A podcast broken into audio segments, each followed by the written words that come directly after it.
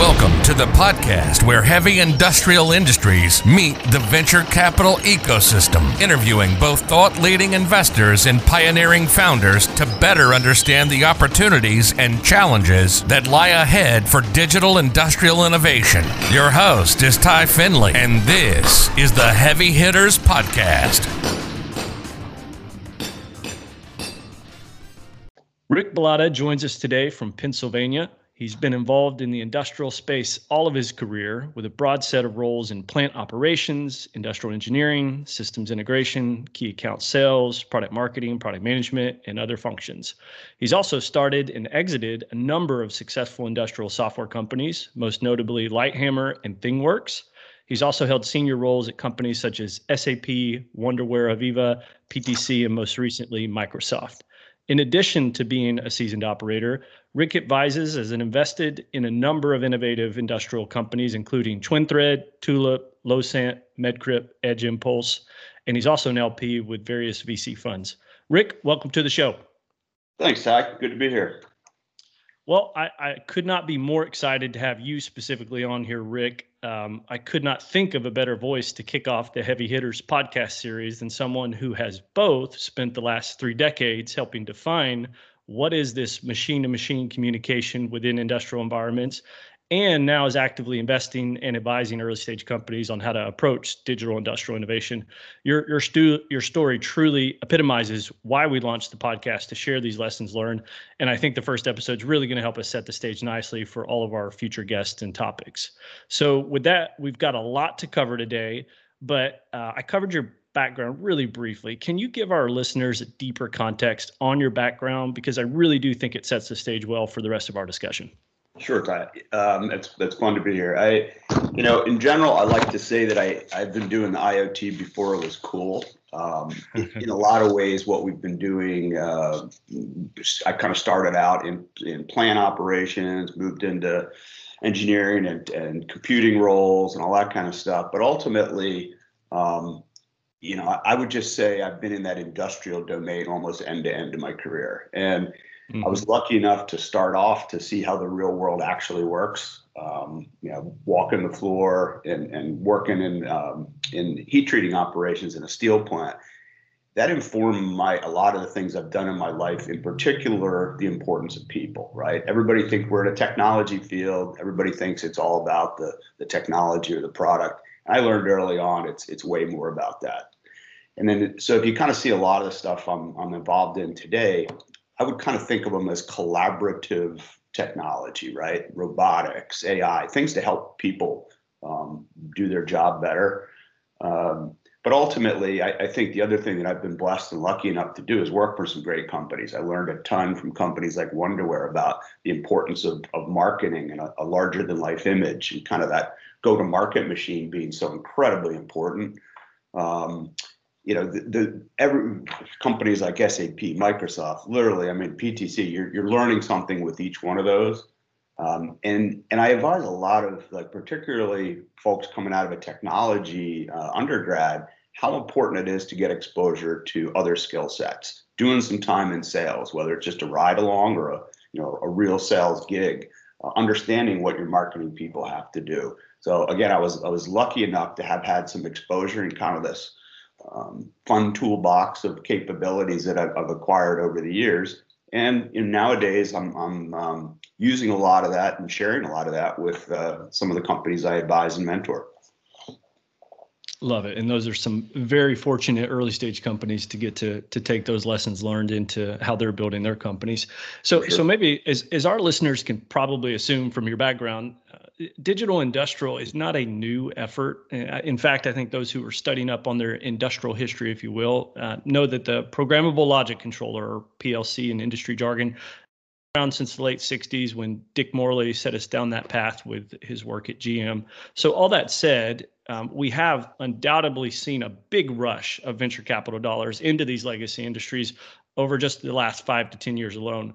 What, what has changed to spark this level of investment from venture capitalists? Good question. By the way, I want to I'm going to do a little uh, Dick Morley aside. I get to uh, see him talk at a um, advanced manufacturing research conference a number of years ago. Mm-hmm. And I, I, kind of paraphrase uh, parts of his talk and some of the things I do. Particularly, he started his talk and said, uh, the next hour, 80% of what I say is factual and 20% is bullshit. And I don't know which is which. So I'm going to leave it to you to figure that out. And so let, us qualify the rest of our discussion with that that same. Uh, Love same it. We'll, we'll go with it. All right. So um, yeah, I think a couple couple factors. Um, probably a, a, wa- a, wave crashing on the beach from the whole big data uh, thing that we you know we went through a few years ago, where all the money was pouring into you know big data technologies, uh, data lakes, all that kind of stuff. And then probably someone opened their eyes and said, well, industrial companies have been generating massive amounts of data for a very long time. I mean, if you think about the accumulated data of a company of, of, that a company like OSIsoft has generated, you know, in, for its customers and with its customers over their lifespan, it's it's almost unimaginable. Massive, right? And it, it, it wasn't always kind of um, it's certainly a different kind of problem than Dyson and slicing accounting data, and we'll, I'm sure we'll, we'll dive into that in a lot of detail. But um, I, I, I, my gut feel is that that's what drove it, right? That um, a combination of that, and then uh, comp- you know every company nowadays is under increasing pressure for operational performance, and uh, enter, you know enterprise investments um, that might not be always the moonshots that that a lot of traditional VC investors want, but there's been some pretty solid returns in this space, and, and there I'm certain there will be in the you know not too distant future. Um, that I'm not going to say they're like I said they're not they're not without risk, but they're lower risk perhaps than some of the kind of you know B2C type moonshots. So things like again AI, ML, you know, data analysis in this space. Uh, I think robotics is starting to see a lot of money flow in. Um, and, and, interestingly, I even think that all of the the industrial software heritage, the companies and people that spent time in you know the industrial automation world, um, they all, all, of a sudden have kind of a new life in this IoT world as well. So there's sort of an interesting crossover, um, both skill set and technology wise, into the broader kind of connected everything world. Um, and you know, the, I think all those dynamics together have have brought um, just generically enterprise enterprise apps into a you know I'm not going to say cool space, but interesting space again.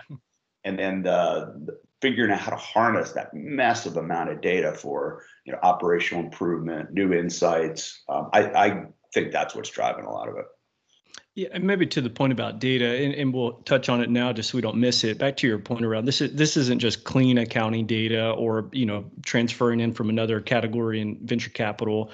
Um, you know, OPC, Modbus, communication protocols. Everyone's got their own standard. Name name your library of ways that data is being cleaned and scrubbed. Now, is that is that the challenge to bring that Frankenstein architecture of data and standards together that that maybe some assume is a little easier than it really is? Well, I, I got to tell you, I've made a lot of money over the years because that's the problem, right? It's a it's a massive opportunity that those you know the debabelization of all these different uh, protocol. What's interesting though, um, this is another one of those things that we have a tendency to lump it all into one big bucket, but in the uh, let's call it the inside the plant industry 4.0 kind of IoT use cases. Um, the the non-practitioners think you're connecting up sensors and machines and you know you're oh this you know what's the temperature of the mixing vessel or the speed of the conveyor? That's the data we're collecting but you don't typically connect to those low level devices. In a plant you're typically connecting to systems that are already aggregating and contextualizing that to some point right? So you've got a SCADA system or you've got a historian or you've got a you know MES system or something like that. Whereas when we go out to the kind of connected fleets of, of equipment, um, generally there you are in fact going, you know, often you're going to some sensor or, or device um, out in the field. Um, and that, it sounds like a subtle difference, but it's actually extremely important that a lot of times it's a system to system connection problem in that, you know, pure industrial factory utilities kind of setting where it's, um, more a connected device kind of scenario on the other side of the wall. So again, building out the knowledge of how to you know, crack open all these other systems to bring that to there's many many streams of fragmented data together. That's a problem that a lot of companies have been working on for you know for quite some time. Uh, mm-hmm. but that's that's the key enabler, right? To get all these dissimilar data streams. Um, you talk to anybody that's a practitioner in any any kind of data science or advanced analytics, and they'll tell you it's that upfront grunt work to reshape the data, to contextualize it, normalize it. That's that's like the major time suck for these kind of projects. So um, yeah, and and we have, as you point out, increasing complexity because none of these systems are you know are communicating in, in similar manners with similar formats. Again, that's an opportunity, right? And that's one you know I've tried to address over the years with uh, Lighthammer and ThingWorx. No, no, doubt. And and again, you don't just learn this stuff without being boots on the ground and and, and living in the environment. So uh, I agree with you 100%. Huge opportunity for those folks who uh, who really understand what the problem is. Yeah. Um, so Rick, now to make sure we give credit where major credit is due, we've seen lots of legacy industrial companies undertake these these humongous digital transformation efforts over the last decade. Some more successful than others. Um, from your experience, having lived really on all sides of this debate uh, as an industrial operator, you were within big tech, and then you're, you're even very engaged with the early stage startup investor community.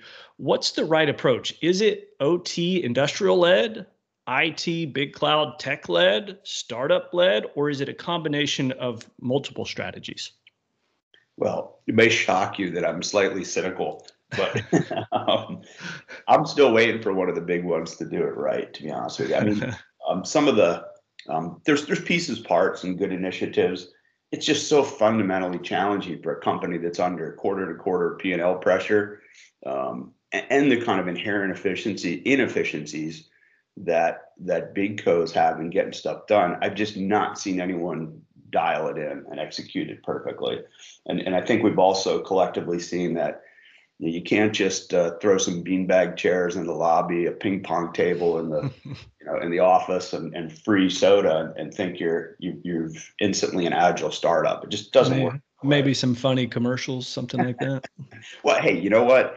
Uh, I applaud. I think it's. Um, I think we, un- we perhaps we we uh, undervalue the digital transformation efforts that these companies have done on their own businesses because I think there's some real cool and high value stuff that's gotten unlocked. I think where some of these companies have faced challenges is trying to bring that external, right? To bring that more as a be a software company or a platform play.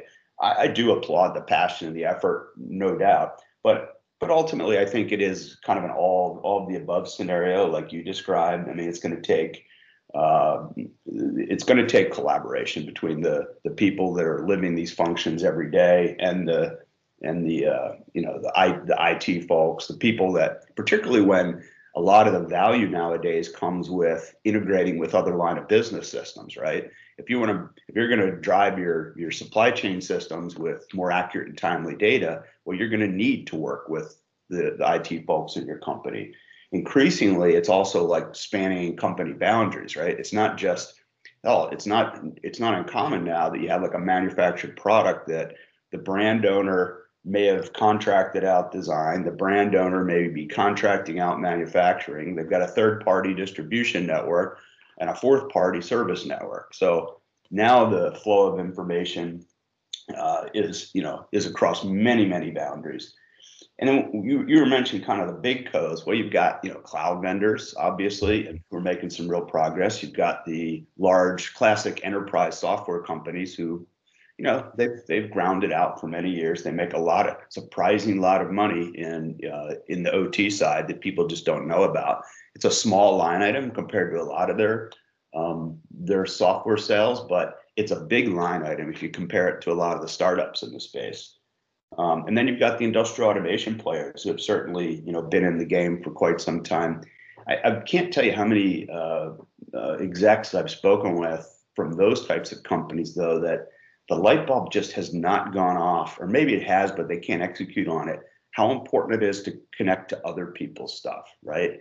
So, so many of these vendors do a fantastic job of of developing some solution for for you know their software or their application or their hardware but that's not what customers want because that's not what customers have they've got this you know, messy, heterogeneous, crazy mix of stuff that they need to bring together. So, you know, today it's still a DIY world, right? I mean, 80% of the spend is probably still do it yourself. Um, anyway, uh, startups kind of have become the innovation engine, right? You know, you you, you start. Um, I'd have to be honest to, to say that I don't think too many enterprise startups, and particularly industrial uh, software startups, go in with the belief that they're going to be a you know a two billion dollar company uh, that that'll IPO. There will be a rare few. There's certainly the outliers. I was I was blessed and lucky enough to be part of you know Wonderware early on, which kind of uh, I think they were the first first public company in that space. But um, anyway, I you know I think that uh, they the the model will be innovate and acquire. And that's going to continue, um, which is why learning to work with big codes, with cloud vendors, uh, to know how to partner effectively uh, is an essential skill for you know startups in our space. Sure, and that, and I think I think it is going to take all of the above, working collaboratively. I think you're seeing more shifting toward the open platforms. Let's get a startup community engaged with our own efforts because I've lived inside the big operating company and and working on some fascinating technology, and usually have on their product roadmap a lot of similar things but it is going to take all all parties rowing the boat together, no, no doubt in my mind.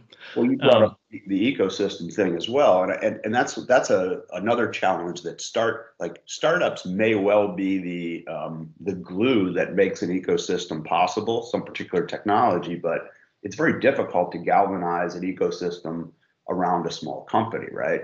So mm-hmm. a lot of times it's either through partnership or M&A that um, a, a big co has enough gravity to be able to build out an effective ecosystem. And again, I think we've seen that with, you know, uh, a couple, quite a few of the companies in our space.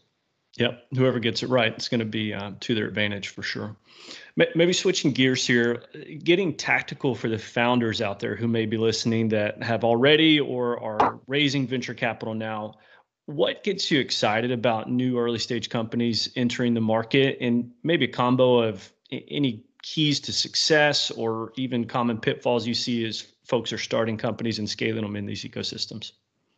Um, maybe we'll take it like looking at what are some of the things that'll help you be successful, what may not. Um, from kind of a successful, I mean, it's no different than you probably as you assess a company from an investor point of view. It's you know team, product, and market, but also you know I, I think it's a foundational um, element you need to be thinking about is making your customers money.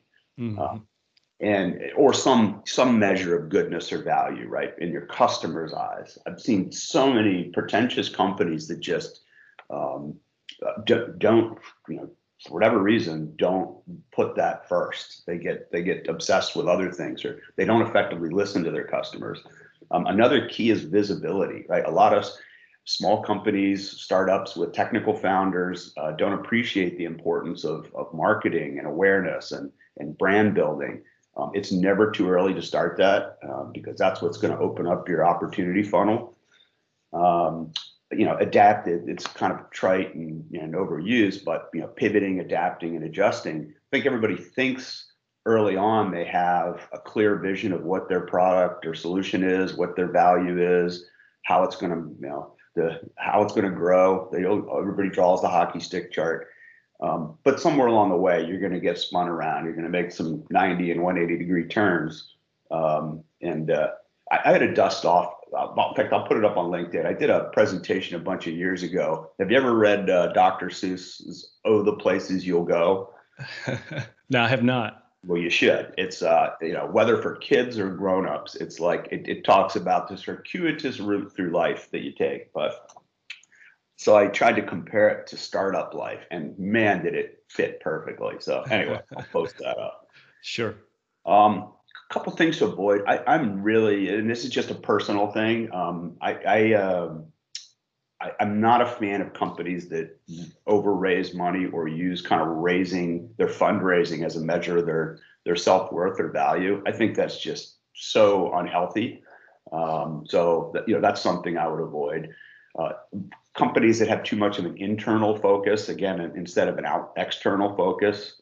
Um, I, I, think that's that can be very, very problematic, or an inability to pivot or adjust out of vanity or you know whatever.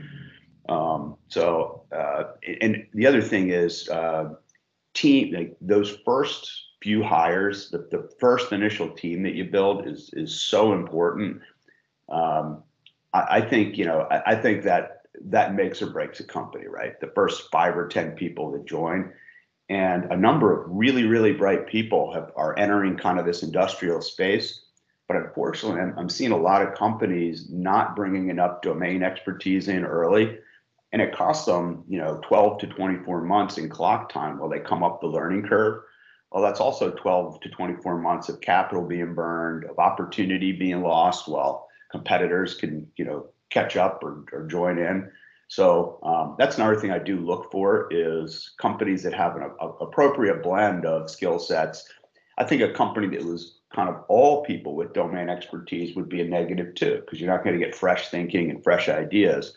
So you know, looking at the makeup of the team, um, and then lastly, does that team um, does that team have an awareness of the importance of go to market? That it's not just a, you know products important, but that your go-to-market strategy, sales and marketing and partnerships is every bit as important. So I, I like to see that as well.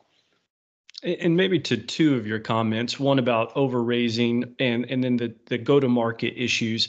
Um, often talking with early founders or early stage founders in this ecosystem, cautioning them about being really capital efficient in the early stages, going to market and, and finding product market fit. And, and really important to your point, defining what an actual ROI is, not just you know pontificating about it, because I think these customers are getting more savvy and wanting to know exactly what you said. Yeah. How are you going to make me money?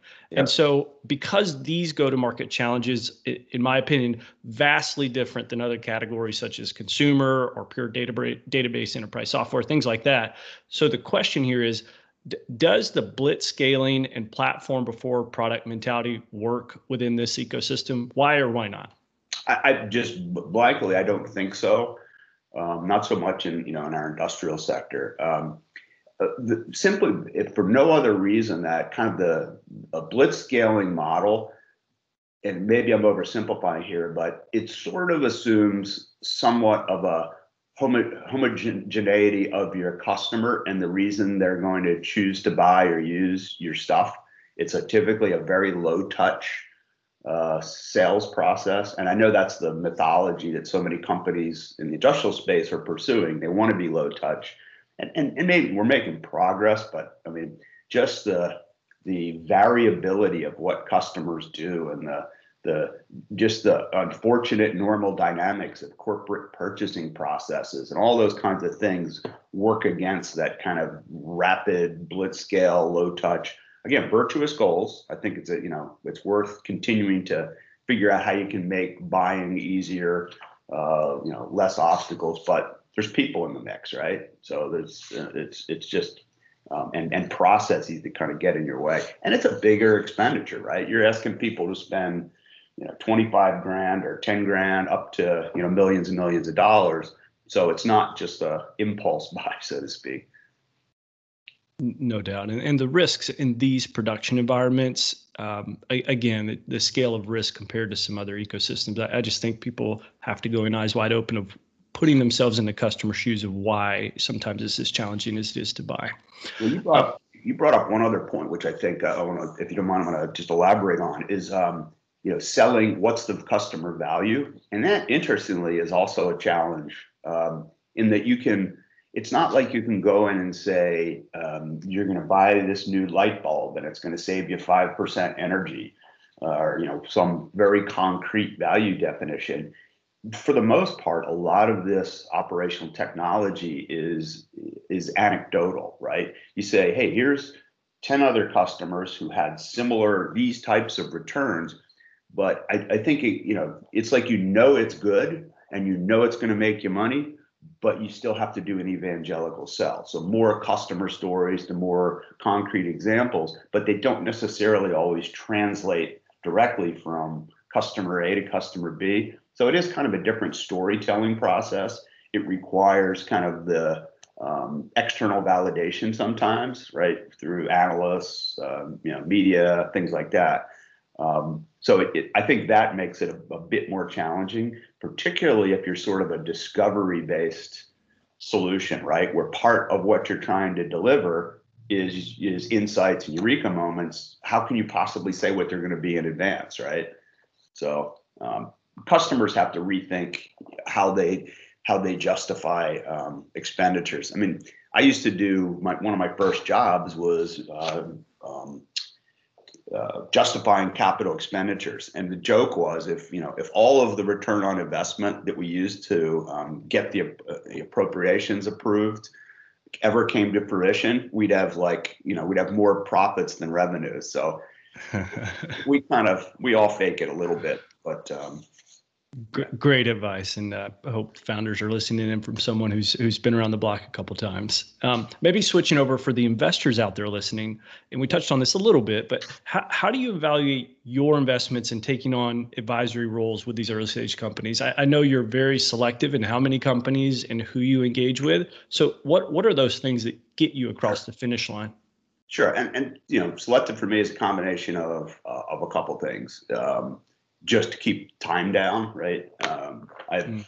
lots of distractions to keep me busy, but um, uh, for me, I think the number one thing is uh, is it interesting, right? Is it novel? Is there something innovative? And, and just as importantly, can I both learn something from these founders and their technology, and can I teach them something? Is there like a gap in in their team that I can help fill with experience?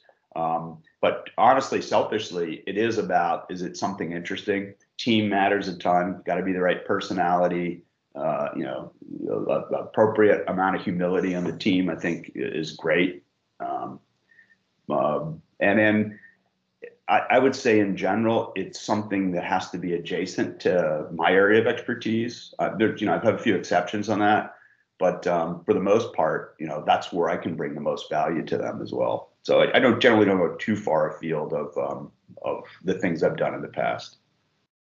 Gotcha. And, and, with all of the deal flow you're seeing and, and meeting these innovative founders, uh, any clustering of digital innovation, innovation around where you you think there's a great opportunity right now to be investing behind, or and then also what what are some overhype sectors that um, yeah. you wish would fade off? Well, we'll go. We'll just right. We'll push blockchain off. You know, you know how I feel about that. I mean, again, fantastic long-term opportunity. Um, but to think that current blockchain technology can function at industrial or IoT scale is just ludicrous. Quick um, comment for anyone that is not following Rick's LinkedIn post, I would I, I would promise you it will delight you. Or it, it, long story short, read Rick's uh, LinkedIn post; they're phenomenal. It's entertaining, if nothing else. I hope. Um, so yeah, same thing, you know, great. It's and I think you chose the word. Where's the hype, right? Because it doesn't mean there's not opportunity around a lot of these things. It's has hype crested. You know, how far out ahead of of our skis are. So blockchain, augmented reality, um, some aspects of AI, I think are just like we're too far ahead. The reality, to, whether for technology and the laws of physics keeping us back, which interestingly is the case in, in a lot of these, um, or you know applicability um, it, it's just being you know being grounded in how you apply these types of things. So there's some i think again a lot of value being created but also a lot of hype. And and everything you know you know this as well as anyone that um, and i will be the first to admit that timing and luck matter a ton right? Being too early can can be counterproductive. Obviously being too late sometimes can be counterproductive so picking you know picking the right time for these things to be both um, the market's ready and the technology's ready. There's there's a little bit going on, a little magic or luck.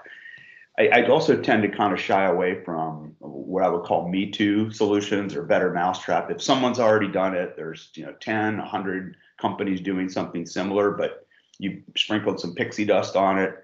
That's that's cool, and you might do fine. And I, and I wish you the best, but it's not going to be something that's going to get me super excited. Um, so, you know, I, I'd rather see the best and brightest working on something forward looking rather than backward looking. Gotcha. Any any white space stick out to you that is kind of that right combination so far? Anything just stick out? Um, I mean, one that I kind of think is, and, I, and I, it's hard to it's hard to describe sometimes, but I do think the whole idea of data marts, right? And by that I mean, hmm. uh, or let's not even limited to data. It's this cross business um, sharing of information, capability, functionality. In essence, kind of the the fabric that's going to tie businesses together digitally. I'm not talking exchanges and stuff like that, but really how you know you've got a, everyone's got an increasingly complex value chain that needs to interact in, um, in, in closer and closer to real time and and those business relationships tend to be very complex and granular and regional and you got regulatory stuff and all that. Um, that you know how you manage that and how you kind of do that that information and and sharing across those boundaries is hard. Um, just gut viscerally i think there's there's something very very significant there. Um, and i'm kind of always in the back. I don't have another one in me but uh, another startup in me but that's that's one i think is kind of interesting. Some uh, less interesting but very real areas are in security. I mean if you really understood um, how vulnerable so many of the systems we use on a daily basis are would scare the hell out of you. Um, and it's just a matter of time before there's going to be some big, you know, cybersecurity incident in the industrial IoT. It's going to be on the front page of, you know, the Wall Street Journal CEO resigning. Um, it's coming, right? So uh, it's not as interesting and sexy, but it's very essential. So you know, I think that's a that's a space. And a cool book just came out about the whole Stuxnet thing. So for people in our world, it's kind of fun reading this, you know, almost espionage book that is PLCs and SCADA and all that stuff. But uh, again, it gives you an appreciation how vulnerable these systems are. Um, those are probably two, two big ones.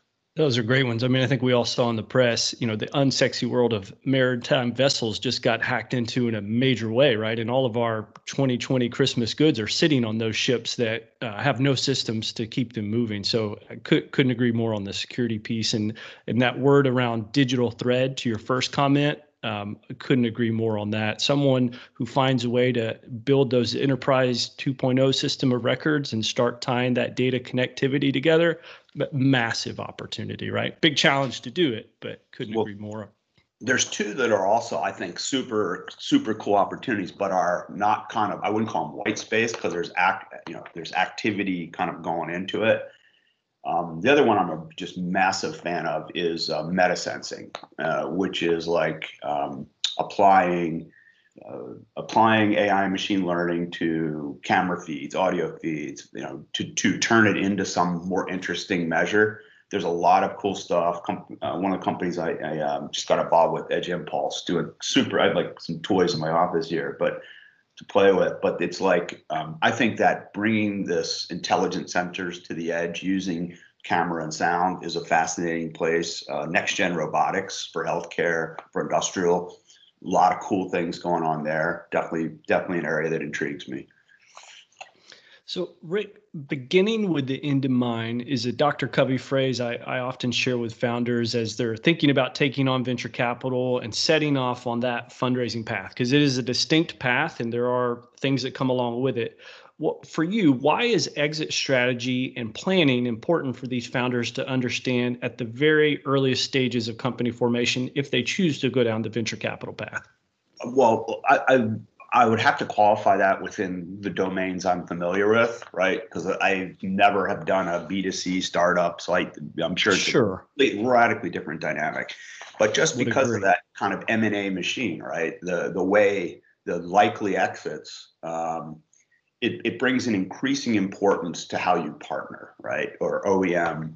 Um, so I go back to that. You know, does the team have the right makeup of people that know how to operate as a as a you know small company in a sea of sea of lion, you know, or a, in in, in the, the Shark Tank, right? So they're um, I think those skill sets are increasingly important.